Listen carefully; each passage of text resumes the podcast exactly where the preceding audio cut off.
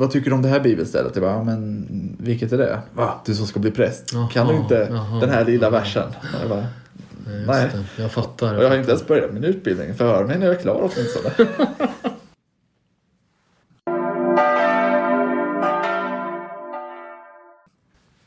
Ja, men om om man skulle fråga efter min teologi, nu gör jag Mm. ju citattecken med fingrarna, det ser ju inte ni som lyssnar. Starkt poddmaterial. Ja, syntolkar för er skull här.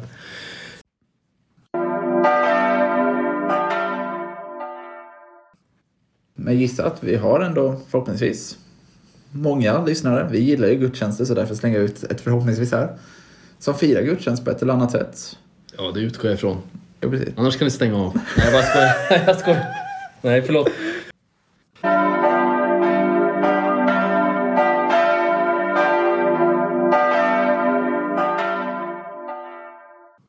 Hjärt innerligt välkomna till det sjunde avsnittet av Lillhelgsmål för den här säsongen. Här sitter Linus Forsberg och även Jim Lagerlöf i ditt kök. Ja, precis. Den lilla, jag tänkte säga provisoriska först, men det har ju inte blivit så provisoriskt utan mer Det här är permanent. vår hemmastudio. Ja, precis. Hemmaplan. Hemmaarena. Runt köksbordet som vi pratade om för några poddar sedan. Just det. Där vi formulerar oss och diskuterar. Visst, det är här det händer. Det är runt köksbordet det händer. Och just idag när vi spelar in detta, det kan ju vara en differens ibland på några dagar, men när vi spelar in det här, solen skiner, det är alldeles blå himmel. Mm. Men tågen går inte Nej. mellan eh, Uppsala och Stockholm. Så jag har jobbat hemma ett tag nu. Ja, nej men precis. Jag läste det eh, för några dagar sedan att de hade slutat gå. De har inte kommit igång än alltså. Nej, precis. Och eh, grejen är väl att, jag menar, pandemin är väl inte över, men restriktionerna har ju nu upphört och sådär och man känner sig fri och glad och man kan göra vad man vill. Jaha, då kan man ändå inte jobba på, på plats. men eh, tur att man har sitt lilla hemmakontor då. Hur mycket är du på plats i eh, skolan liksom, eller på Johannelund? Ehm, på Johannelund är jag på plats. Där har vi bara campus. Sen så har jag ju några... Jag läser ju fyra kurser just nu den här första halvan av våren. Och då är det ju en uppsatskurs och där är det ju inte så mycket egentligen som är på plats ändå. Utan där sitter man ju mest och skriver. Men jag har träffat handledaren på plats några gånger. Sen har jag en kurs i etik och den är på plats. Sen läser jag en distanskurs mot universitetet och den skulle vara på distans oavsett. Och sen så läser jag ju eh, pastoralteologisk grundkurs på Svenska kyrkans utbildningsinstitut som är obligatorisk termin att läsa om man ska bli präst i Svenska kyrkan. Just Den det. ska vara på plats men de har nu i början av våren haft distans och kommer ha det ytterligare någon vecka längre. Men från vecka, vad blir det? Åtta? Sportlovsveckan. Jo, precis. Det är så konstigt att vissa tycker det är sportlovsvecka. Jag är ju Ja, från är det inte det för dig? Nej. Nej, för- mig som gammal Jönköpingsbo är ju vecka sju den ständiga sportlovsveckan. just det, just det. Och sen kom alla stockholmare och hade vecka nio. Alltså, Ja. Det är lite synd på det sättet. Alltså jag förstår ju varför, för att det skulle bli kaos i skidanläggningar och annat om alla Ja. åkte samtidigt. Men när man var lite yngre och jag som kanske inte var riktigt skidmänniska tyckte det var lite synd för att loven var ju ofta förknippade med att nu kan jag träffa mina vänner som bor i andra städer. Jaha. Och så kan man inte få sportlov för att de inte har lov. Nej, precis. Jättemisslyckat. Eh, ibland får man frågan av människor eh, hur ska man börja läsa Bibeln? Om man är lite nyfiken. Alltså, det, man kan ju läsa Bibeln av olika skäl. Man kan ju göra det för att man vill veta mer om kristen tro eller bara för att man vill liksom ha en egen andlig läsning i sin vardag. Vad skulle du ge för råd om någon säger så här, hur, hur kan jag börja få igång en bibelläsning? Var ska man börja till exempel? Eh, ibland brukar man säga att Johannes evangeliet är en bra början. Eh, att att man säger så här, börja inte från början så att säga. Nej, men det beror ju på. Så finns det ju många bibelläsningsplaner. Ja men precis, för antingen skulle man ju följa en bibelläsningsplan eller så hade jag nog, jag hade nog annars sagt att antingen börja i något av evangelierna, Romarbrevet eller Ordspråksboken. Ordspråksboken, Ja. Och det är bara för att jag när jag var yngre tyckte om att bläddra fram enskilda citat och så Jaha. slog jag upp något citat, läste det och sen så funderade jag på vad betyder det här? Ja, jag fattar. Så det var väldigt sporadisk läsning. Men då tyckte jag Ordspråksboken var väldigt intressant. Och jag läser ju Saltaren varje dag. Alltså, Jag läser några saltarsalmer varje dag. Eh, Men vissa böcker i Bibeln är det väldigt sällan jag liksom öppnar eller läser. Eh, Och det är ju de här som man brukar säga lite tråkigare, när det bara är uppräkningar av kungar i Israel. Eller vissa, mm, till exempel fjärde Mosebok är också lite sådär. Men, men ibland så tar jag liksom tag i en av de här böckerna som jag tycker är lite, som jag uppfattar det, tråkigare. Och så försöker jag tänka, vad var det, vad, vad skulle Jesus eh, liksom hitta om han läste det här? Och ibland så får jag någon idé, men ofta tycker jag det är väldigt svårt alltså. Ja, nej, men det är viktigt att läsa Bibeln och för mig är det, är det extra viktigt, skulle jag säga, som är inne i studier att inte bara läsa Bibeln ur ett akademiskt syfte, att inte bara läsa, Nej. se, försöka analysera det Precis. akademiskt, utan ha en egen bibelläsning. Och då är ju den här podden också jättetacksam Just på det, den ja, punkten. just det, ja, just det. ja. Jo, men och du behöver ju på något sätt, du som ska så att säga, arbeta med att förkunna och kanske så att säga, trösta människor med, med bibelordet på, Mm. på något sätt, mer eller mindre. Du behöver ju ha en förtrogenhet såklart. Mm. Och, och, och det är svårt att hitta genvägar. Vi pratade ju för länge sedan om att var- varken du eller jag var sådana som mindes särskilda liksom var exakt vilken vers står det i. Man kan ju Johannes 3.16 såklart. Men, men Ja, liksom, jag, jag, känner, jag, jag känner till väldigt många bibelord men jag vet väldigt sällan vilken vers det är. Och då är frågan om det är positivt eller negativt. Borde man veta det? Ja, jag vill ju veta det, men om man borde är ju en helt... Varför vill du det?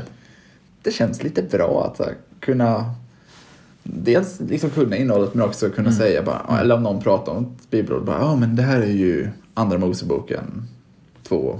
Därför att det är lite coolt eller? Lite så, det, det, känns som att man är teologiskt förtrogen. Ja men det är man väl? Men samtidigt, det tror jag jag sa när vi pratade om det Mm. den gången för jättelänge sedan, att det var ju i princip bland det första som folk började liksom förhöra mig kring när de hörde att jag skulle börja läsa till präst. Var liksom, ja men vad tycker du om det här bibelstället? Jag bara, ja men vilket är det? Va? Du som ska bli präst? Jaha, kan du inte jaha, den här lilla jaha. versen? Jag bara, Nej. Det. Jag fattar. och jag har inte ens börjat min utbildning. Förhör mig när jag är klar åtminstone. Mina svärföräldrar har ett bibelspel med massor av liksom frågor. Mm. Till exempel eh, i vilken bok i bibeln står det här citatet? Eller också fakta. Eller liksom, Mm. vad gjorde den här personen när det här hände? Och så vidare. Och jag tyckte det var så härligt för mig att kunna så att säga, slå min svärfar i det spelet. För Ah. han är ju liksom uppvuxen pingstvän. Snabbast av alla på att bläddra i sin bibel, va? hitta Mm. rätt ställe. Och där kom jag in från vänster och liksom hoppsan, här vann jag lite grann. Men Jo, eh, det var en väldigt eh, härlig känsla. ja men precis. Och något annat som är härligt. Ja, vad tänker du på nu undrar man ju. Ja, jag tänker på att det kommer en söndag. Ja. Och där ska vi läsa evangelietexter. Och jag tänker att jag passar också på att göra lite reklam innan vi börjar prata om detta. Oj. Att om någon är i Uppsala och eh, är bekväm att gå till svenskkyrkligt sammanhang så kommer jag den här söndagen att predika i Årstakyrkan. Åh, och Årstakyrkan ja, den har jag varit i en gång på Valborg tror jag. Men det är ganska liten. eh, Ja. Har du varit där eller? Jag har varit där en gång. Det var, jag hade en vecka innan min första termin här i Uppsala. Så hade jag en vecka när det var allhelgonhelgen. Då jag tänkte att jag ska varje dag den här veckan fira mässa. Jag ska varje dag besöka ett nytt, en ny kyrka. Och då besökte jag bland annat den. Och jag har aldrig varit med om en präst som har pratat så långsamt. Jaså? Men nu när du ska predika då kommer det gå lite snabbare eller? Lite snabbare än den. Okej. Ja. Nej men det var verkligen, utan att på något sätt så här, så att jag gör det klart från början. Jag älskar norrländska. Ja, men, verkligen, ja, verkligen. Men det var väldigt mycket norrländska och lite som att man saktat ner hastigheten. Oj, Det var verkligen så här. oj, oj, oj. oj. Nu ska vi be vår fader. Nej. Då, om man är en sån otålig person som jag, då hade man nog... Jag minns ju när... Det, fanns, det finns en plats i Dalarna som heter Stiftelsenberget. De hade fått en ny för, föreståndare, kanske 2010 eller någonting. Som just var från, han var från Boden. Ah. Och jag var van vid att man läste instiftelseorden rätt så. Det var liksom en vanlig hastighet. Samtalshastighet. Eh, Men den här mannen då, han saktade in otroligt när det var instiftelseorden och så läste han varje ord med ordentlig paus emellan. Och jag, jag, blev lite sådär. Ja, jag Samtidigt, det är registrerar. det är ett så speciellt, jag menar det är det heligaste momentet i mässan va? Jo. Så då vill man inte sitta och tänka, vad håller du på med, vad gör du? Men det är liksom, ja man är också människa Ja, precis. till stor del. Ja, och, och någonstans säger det kanske någonting om oss också, att vi har en viss Oj, oj, oj. grund. Både du och jag kan ibland komma in i ett läge där vi pratar lite snabbt, Ja, tror jag. och man uppskattar, du vet, jag vet, både du och jag har ju använt talsyntes tror jag. Jo, Och även ly- lyssnat på böcker. Och det man gör efter ett tag, är att man snabbar upp hastigheten ju. definitivt. För man, man liksom... det kan ju låta då när någon ska... Vad, vad sitter du och gör? Jo, jag sitter och lyssnar på en röst som pratar jätte, jätte, jätte, jätte, jätte, jätte fort. Oj, ja det kan för andra människor verka lite konstigt ibland. Ja, nej men verkligen. Det, det hade vi kunnat prata länge om, men nu ska vi gå det över. om detta. Ja. Vad ska ni läsa för eh, evangelium nu på söndag då?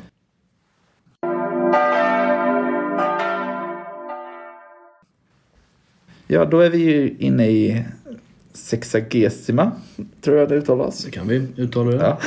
Absolut. Underrubriken är Det levande ordet. Och här, det här står ju för att här är det ju ungefär 60 dagar kvar till påsk. Det är det som Sexagesima. Är det det som kallas reformationssöndagen? Jag tror det, ja. Jag har ju haft oturen att få predika alla de söndagarna under min tid som präst. Och jag, ni vet ju vad jag tycker om reformationen, eller jag vet inte om ni vet det, men jag tycker att reformationen var väldigt sorglig. Eh, och jag fick alltid predika om just den här, på den här söndagen då, när man då ska prata om det härliga och positiva och checka med reformationen, om man nu vill det. Jag vet inte om du kommer göra det. Eh, nej, jag kommer nog faktiskt ändå fokusera mer på, Bibelordet. ja. Det. Och det handlar inte om min relation till Nej, reformationen. nej, nej, jag älskar reformationen. Verkligen. Däremot, ja. Ja, ja jag älskar Både ja och nej. Mm. Och så Ja. vidare. Ja, precis. Ja, nej, men jag, jag är stabil lutheran. Ja, Det ska säga. det kan jag intyga. Tack. Men vi kommer i alla fall läsa från Johannes evangeliet 7, verserna 40 till 52. Och ni som är bra då på bibelverser, ni vet ju precis vilket evangelium det är. Så vi bara berättar inte det nu. Ja, precis. Jo, jo, Ja. men det får vi göra. Ja, precis. Ja. Men och det är ju här där en citat hop av människor diskuterar om Jesus är profet och Messias. Och eh, de är väl lite så här oeniga. Vissa tänker, men det här, han kanske verkligen är profet, han kanske verkligen är Messias. Mm. Och andra är så, nej men, vi har väl hört att han i- inte är det. Våra skriftlärare verkar vara lite tveksamma. Mm. Och eh, överstaprästerna vill ju att eh, hopen ska gripa honom. Och, eh, men, men det gör inte hopen utan de, jag vill upp, de diskuterar detta. Och sen är det en i rådet som vill påpeka att men vi griper ju ingen i, enligt vår judiska lag innan vi har hört honom. Just det. Är det Nikodemus? Ja, precis. Det är Nikodemus. Men då svarar ju någon annan av översteprästerna att ingen profet, liksom, har du inte läst skriften, ingen profet kan komma från Galileen. Och det här är ju, om vi börjar lite exegetiskt, så är det här en sån text som är ganska omdiskuterad kring just det här sista, ingen profet kan komma från Galileen. Mhm. Och det, är att, och det handlar ju helt enkelt om att det finns ganska mycket som pekar på att profeter har kommit från Galileen. Vi skulle till exempel kunna peka på Jona som kom från ett område, eller vid Galileentrakterna. Mhm. Och sen så finns det även vissa Talmud-traditioner inom judendomen som menade att varje region skulle ha en egen profet. Mhm. Så att, eh, Är det det att, eh, är det Jesaja som kallar Galileen för hedningarnas Galileen? Är det det som är Ja, bakgrunden här? jo precis. Men alltså där menar man ju då att ja, men, det- det här var ett märkligt uttalande för Mm. om det då funnits profeter.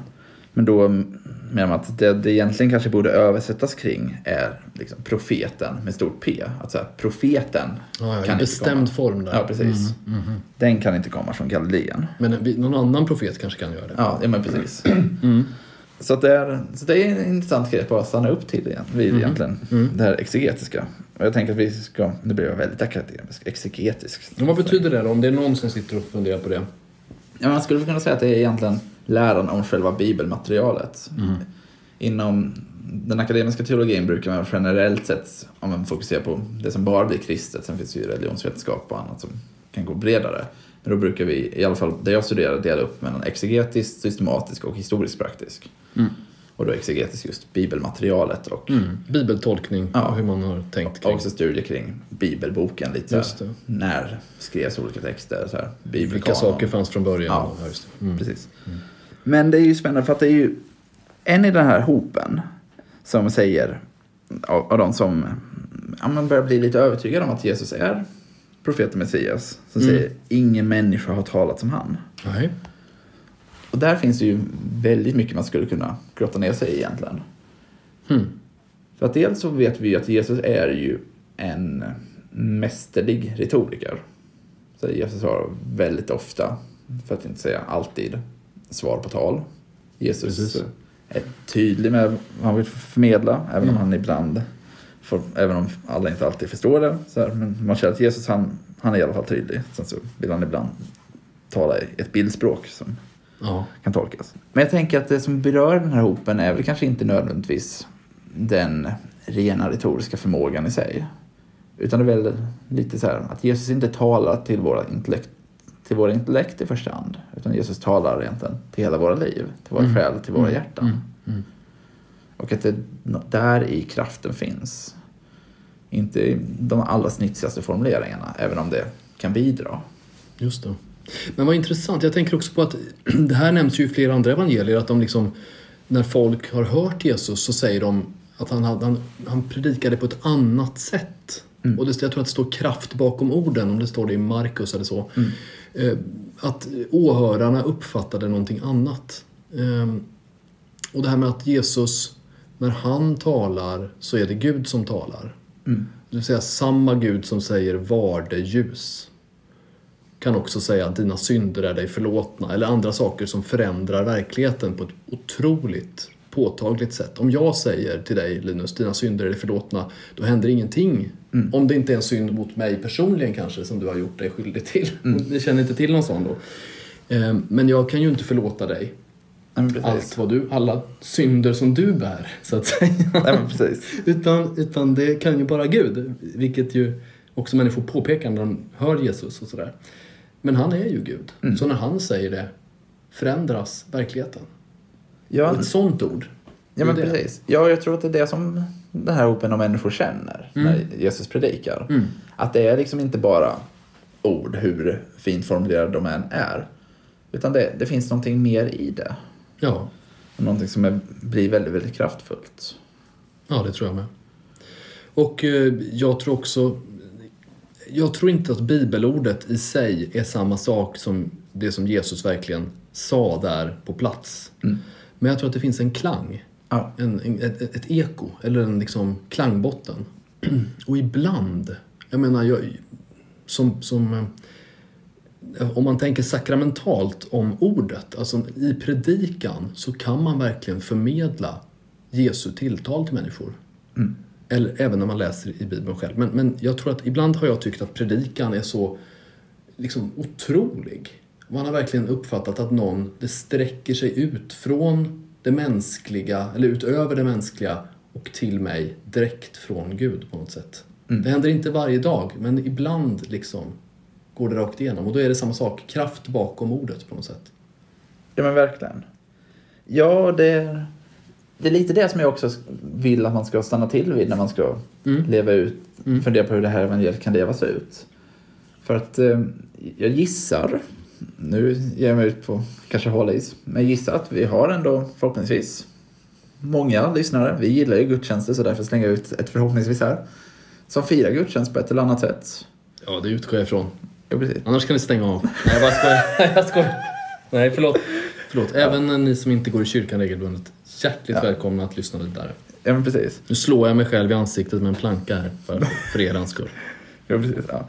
Nej, men jag tänker att nästa gång vi är, går på gudstjänst, vare sig det är nu på söndag eller när den blir, att verkligen stanna till vid predikan, stanna till vid förkunnelsen, lyssna in orden och fundera på vad i det här är det som landar hos mig och verkligen fundera på det.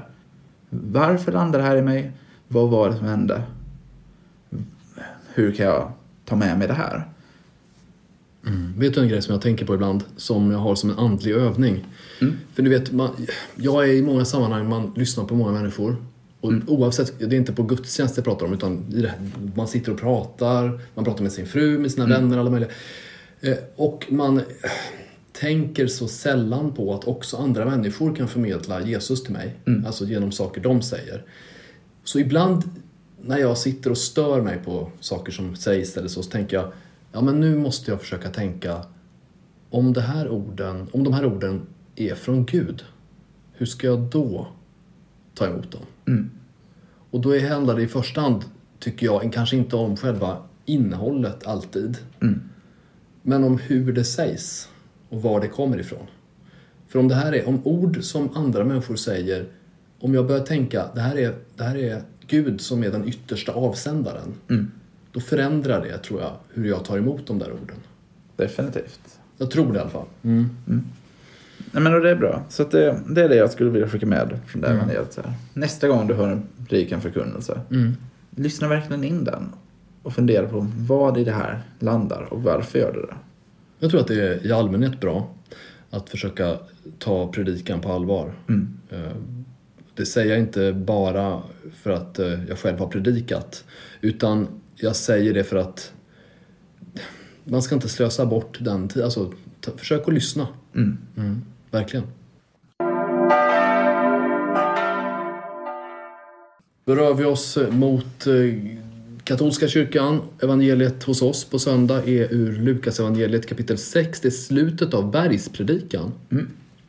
Bergspredikan i Lukas och Matteus är inte helt lika, men, men ganska lika. Eh, I Matteus till exempel så säger Jesus var fullkomliga så som er himmelske fader är fullkomlig. Men i Lukas så står det, och det är det som är texten hos oss då, var barmhärtiga så som er fader är barmhärtig. Och antagligen är det här Lukas sätt att tolka hur är Gud fullkomlig? Jo, han- är barmhärtig. Mm. Det är hans sätt att vara fullkomlig. Eh, Men, men eh, i, i den här texten så, i bergspredikan, om man hoppar över saligprisningarna och inledningen så är det ju väldigt mycket bud kan man säga. Mm. Jesus förkunnar sin lag. Precis. Han relaterar ibland till sina bud ju. Mm. Det, det är ju. Grundläggande är det ju ni ska älska varandra. Det är det som är han- hans stora nya budord. Eh, Men om man vill veta om vad tycker Jesus i olika frågor, då är det ju bergspredikan som ger eh, svar på det, Mm. skulle man kunna säga. Alltså han är väldigt konkret ofta. Det här ska ni göra, det här ska ni göra, det här ska ni göra, det här ska ni göra, det här ska ni göra. Och eh, ibland får man höra att kristendomen handlar väldigt lite om vad vi ska göra och väldigt mycket om att vi ska lita på Guds nåd. Eh, Och då, då vill jag bara säga att det kan ju vara både och. Det kan ju vara den här växelverkan. Be som om allting beror på Gud och arbeta som om allting beror på dig. Så att säga. Ja, det är den här hemligheten som också på något sätt reformatorerna relaterar till. Alltså, vill, kan jag frälsa mig själv? Nej, det kan jag inte göra. Men i vilken mån deltar jag i frälsningsverket? Av, Mm. av världen eller av mig själv? Men om man, om man då tror som jag gör att, att handlingarna är betydelsefulla Mm. också för frälsningen eh, på något plan. Inte som att man kan köpa Guds nåd med handlingar eller något sånt där, men att, att handlingarna avspeglar din tro eller eh, handlingarna visar vem du verkligen är på något sätt. Eh, och Gud vill att vi ska vara fullkomliga och så. Eh, då, då skulle jag ändå säga att det är någonting bra med att försöka fostra sig själv. Jag, jag tänker på att den stora grejen sen jag blev troende, det handlar om självrannsakan. Att man ofta tänker på hur man själv är. Sen är det klart att det finns människor som överbetonar detta. Som, blir, som det blir ångest för dem. Att de tänker för mycket på hur de själva är. Eh, och anklagar sig själva och klandrar sig själva. Men jag skulle säga att majoriteten gör ju inte det. Majoriteten är som jag, väldigt laid back kring regler och sådana saker. Och så är man lite sådär, ibland så kommer man ihåg just det jag Gud kanske faktiskt önskar att jag ska leva min potential. Mm. Men då, eh, jag håller ju på ibland och tjatar om den här boken som jag läste av Ignatius av Loyola och han, han är väldigt inne på att man ska vara väldigt konkret i sin bön. Mm. Till Gud ska man komma och så ska man säga så här, man ska inte bara säga gör mig till en bättre människa Gud. Mm. Utan man ska säga en, en specifik grej. Jesus, hjälp mig med just den här saken så att jag blir bättre på just den här saken. Och jag tycker det är en lite utmaning, i alla fall för mig, att liksom det finns saker man ofta brottas med. Och jag menar, är man katolik då går man i bikt ibland och då märker man att det finns vissa saker som är återkommande. Och ja, det där är liksom brottningskampen. Men då har jag, det som jag, mitt tips då, och som jag själv försöker praktisera, det är det här med att liksom den här veckan eller den här dagen, då ska jag fokusera på just den här grejen. Till exempel, hur generös är jag den här dagen? Eh, till exempel. Då, då, kan liksom, då blir min blick, om jag vet det, att just den här dagen fokuserar jag på min gen- generositet. Eller mitt tålamod, eller vad det nu är. Då blir det liksom så att jag kan också utvärdera lite grann mig själv när dagens slut kommer. Då säger jag så här, hur generös har jag varit? Var jag generös vid lunchtid? Var jag generös på eftermiddagen? Och så vidare. Att jag kan faktiskt hjälpa eh, min blick på mig själv genom att eh, vara lite konkret i min bön. Ja, så det skulle jag vilja tipsa om då, apropå att Jesus ger så många väldigt konkreta bud i, eh, i bergspredikan. Vad tänker du om de här? Alltså bergspredikan, för Martin Luther var det ju en, det var inte en enkel text för honom. Ja, nej men precis. Men jag, jag sitter och tänker lite också på skillnaden mellan just att vara fullkomliga var- eller vara barmhärtiga. Jag tänker, när det riktas till människor och inte pratas om Gud. För att om Gud, då är det lätt att liksom säga, ja men Gud är fullkomlig, Gud är barmhärtig. Ja. Men jag tror att för människan så blir det lättare att ta till sig av eller ta till sig av att förstå ordet rätt kring just vara barmhärtig än vara fullkomlig. Ja, visst, visst. Dels för att vi, vi kommer aldrig vara fullkomliga. Men också vad har vi för bild av vad en fullkomlig människa är? Ja. Är en fullkomlig människa den som följer Bibeln? Skulle vissa kanske tä- tänka. Vissa skulle tänka om jag är fullkomlig om jag liksom är den mest liksom, laglydiga, pliktetiska människan av allt. Mm. Och det kan ju på ett vis krocka med barmhärtighet i vissa fall. Mm. Beror på vad man Bra lägger in i barmhärtighet. Jättebra poäng. Så att jag satt och tänkte på det och kände att vara barmhärtig landar nog bättre som bud till människan Mm. än vad fullkomlig. Ja, jag tänker så här. När jag hör var fullkomliga, då relaterar jag det till någonting. Mm. Det kan inte relatera riktigt till Guds fullkomlighet, för Gud är mycket mer, han är mycket mer än vad jag är. Har in, inte samma begränsningar som jag har. Så om jag ska vara fullkomlig måste det rela- relatera till mina gåvor. Mm. Och det pratar Jesus mycket om på olika sätt, ju, att lev din potential. Han säger aldrig de orden, men till exempel du vet med talenterna och det här. Att, jo, precis. använd de gåvor du har fått på något sätt. Och det, I min värld är det extremt centralt, så som jag förstår. Jag menar, om man skulle fråga efter min teologi, nu gör jag ju citattecken med fingrarna, det ser ju inte ni som lyssnar. Starkt poddmaterial. Ja. det syntolkar för er skull. Eh, Men, men just det, och då, att leva sin potential, jag tror att det är liksom grundläggande. Om någon skulle fråga mig vad är meningen med livet? Ja, men ta reda på vem du är. Mm. Och i vem du är, vem Gud har skapat dig att vara, där har du meningen med livet. För att om du kollar upp vem du är så kan du sen leva den som du är. Sen håller jag med dig om att det är en, det är en svårighet, alltså vi, vi når inte alltid upp dit. Men jag, vet, jag triggas alltid när, när någon säger så som du sa nu, vi kan aldrig bli fullkomliga. Ja. som ju många säger och som är liksom en, det är en sägning och jag menar det är väl många som tänker så. Jo. Jag, jag blir så störd av det. Jag- Förstår du? På, jag, jag fattar intellektuellt vad du menar men, men i hjärtat så känns det jo, det går visst på något sätt. Va? Och det, det, ja, men det, det kanske inte alls gör. Jag vet inte. Ibland, brukar jag säga. Ibland är man fullkomlig. Ja, men precis. Ja, nej, men precis. Som man, som man pratar om i akademiska sammanhang, gjort tydliga avgränsningar och definitioner av vad fullkomlig är. Då Exakt. kan vi Exakt. uppnå det. Men jag, ju, jag blir ju aldrig Gud bara för att jag skulle vara fullkomlig. Precis som ett, ett fullkomligt lejon och en fullkomlig antilop är ju två helt olika saker. Va? Mm. Om man får säga så. Intressanta funderingar, spännande resonemang och eh, tydliga... ja, oh, jag vet inte. Det här, det här var en podd för dig som är intresserad av teologi och eh, eh, Bibeln. Framförallt evangeliet Svenska kyrkan och i katolska kyrkan. Den tar slut alldeles nu. Har du något sista ord som du vill säga till lyssnarna? Ehm, Nej, då tackar vi. Tack så jättemycket. Hej då, hej då.